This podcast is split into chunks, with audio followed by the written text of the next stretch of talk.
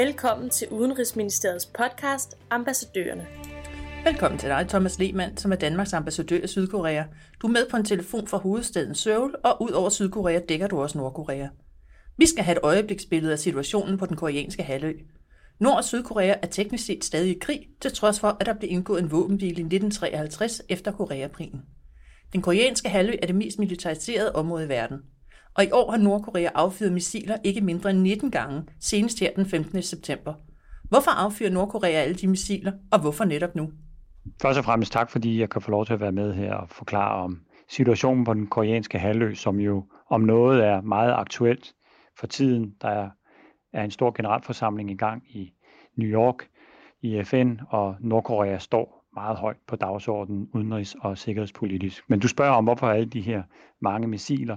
Først og fremmest fordi, at Nordkorea har en egen målsætning om, at de gerne vil være en atommagt. Det står faktisk i deres forfatning.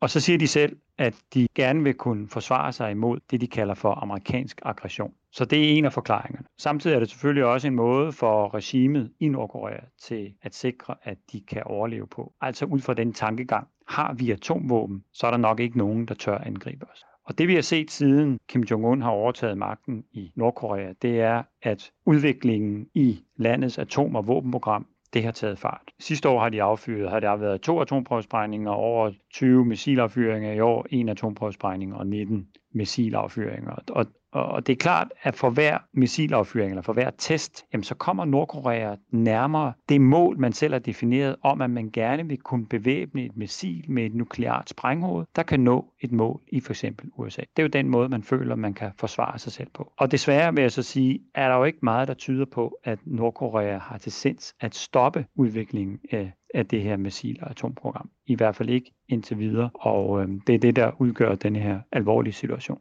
Og hvorfor netop nu?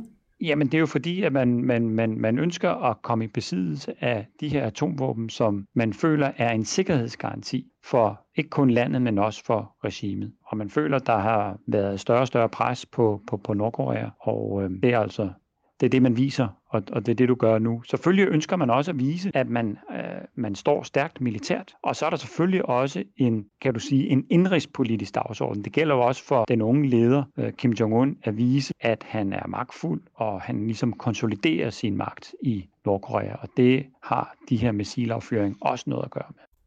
Den sydkoreanske regering har længe forsøgt sig med en tosporsstrategi til Nordkorea, som består af lille dele pres og dialog. Den strategi har Sydkorea til synlædende nu lagt på hylden. Det rejser mindst to spørgsmål.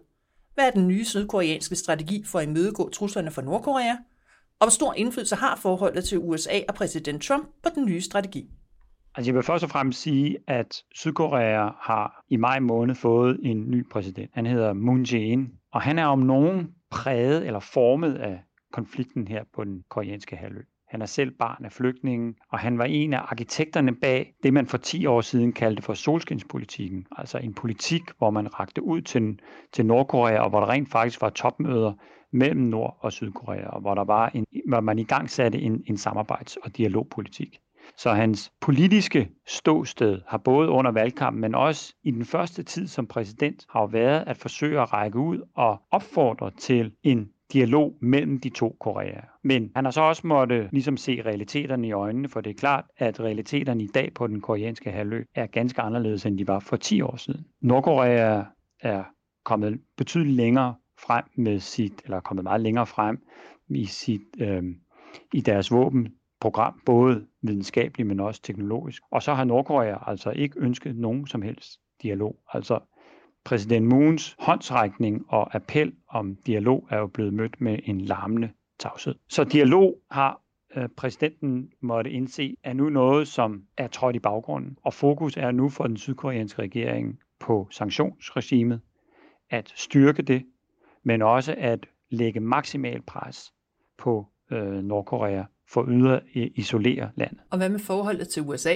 Det forhold, som Sydkorea har til USA, er jo helt afgørende. Det er jo afgørende ikke mindst for Sydkoreas militær sikkerhed. Uden den amerikanske militære paraply hen over øh, Sydkorea, jamen så vil man være alvorligt øh, troet. Så der er en meget, meget tæt dialog, der er meget, meget tæt koordination mellem øh, amerikanske og sydkoreanske myndigheder, og Moon, det er jo heller ikke tilfældigt, at det første besøg, han var på som ny præsident, det var netop i Washington, hvor han besøgte Trump i øh, juni måned. Der talte man også om dialog, og Trump var sådan set enig i, at man skulle gøre forsøget, altså at Moon Jae-in skulle prøve at se, om man kunne skabe en form for interkoreansk dialog. Men man må bare erkende, at det, der er sket hen over sommeren, og det vi ser nu, der er dialogsporet indtil videre trådt i baggrund. Nordkorea har siden 1948 været en brandvarm international kartoffel og været på FN's Sikkerhedsråds dagsorden et utal af gange. Den 11. september i år vedtog FN's Sikkerhedsråd de hidtil hårdeste sanktioner mod Nordkorea. Nordkorea har fået eksportforbud af tekstiler, forbud mod at indføre naturgasvæsker, samt et loft på indførsel af råolie og petroleum. Havde det været et hvilket som helst andet land, kunne man forestille sig alt fra internationale retssager til bombetogter rettet mod nukleare anlæg. Hvorfor er det, at USA, Kina og Rusland, som alle tre er permanente medlemmer af Sikkerhedsrådet, støtter sanktionspolitikken? Og har de ikke meget forskellige håb for fremtiden for Nordkorea, lige fra en genforening af de to Koreaer til en fredelig version af det nuværende styre i Nordkorea? Altså de udtalelser, som FN's Sikkerhedsråd er kommet med, de fordømmelser og de sanktioner, som man jo har indført, de viser jo alle sammen, at man tager meget, meget klar afstand fra det, der sker i Nordkorea. Altså både USA, Kina og Rusland, og for den sags skyld hele et enigt sikkerhedsråd. Der er ingen af dem, der ønsker at se et Nordkorea med atomvåben. Fordi et Nordkorea med atomvåben vil jo udgøre en, ikke kun en regional, men også i høj grad en global og international trussel. Og så er der jo altså en risiko for, at det også kan føre til et atomkapløb herude i regionen. Det er der ikke nogen, der ønsker. Så håbet med de sanktioner, som man har indført, og som er meget skrabe, det er at formå Nordkorea til at skifte spor og komme tilbage til forhandlingsbordet. Og alle har sagt, og det har sådan set både USA, men også Sydkorea sagt, at man er ikke ude på, at regimet i Nordkorea skal, skal kollapse. Og man har sådan set også sagt, at man er indstillet på at forhandle en fredstraktat. Der er jo ikke en fred i dag. Det de to lande er jo fortsat teknisk i krig. Men alle ønsker, øh, som sagt, en fredelig løsning på, på denne her konflikt. Der, hvor man så ikke er enige, USA, Kina, Rusland og Sydkorea, det er, hvad er det så, der skal til for at få en dialog i gang. Og der mener amerikanerne, sydkoreanerne og japanerne sådan set, at jamen, Nordkorea de er nødt til at indstille deres tests. De er nødt til at indstille de her missilopføringer, de her provokationer, som de er blevet ved med. Hvorimod Kina og Rusland siger, ja, Nordkorea er nødt til at indstille deres test, men Sydkorea og USA er også nødt til at indstille deres militærøvelser, som jo finder sted to gange om året her på den, Sydkorea, på den koreanske halvø. Så der er uenighed om, hvordan man skal gå til forhandlingsbordet. Og så er der indbyggerne i Sydkorea, som er i skudlinjen. Er de kort sagt mest bange for Kim Jong-uns missiler, præsident Trumps trusler, eller for at den nyeste Samsung-telefon er i restordre? Indbyggerne i Sydkorea og indbyggerne i Seoul har jo levet med de her trusler, med de her spændinger og med den her meget svulstige og hårde retorik, som man har hørt igennem rigtig mange år. Så jeg vil sige, Livet her i Sydkorea, det går videre. Man er lidt populært sagt, man har tilgangen keep calm and carry on. Øh, der er masser af liv i gaderne, og sydkoreanerne, det er jo folk, som elsker at shoppe, og det gælder altså også de allerseneste gadgets fra Samsung. Tak til ambassadør i Sydkorea Thomas Lehmann, og tak fordi du lyttede med.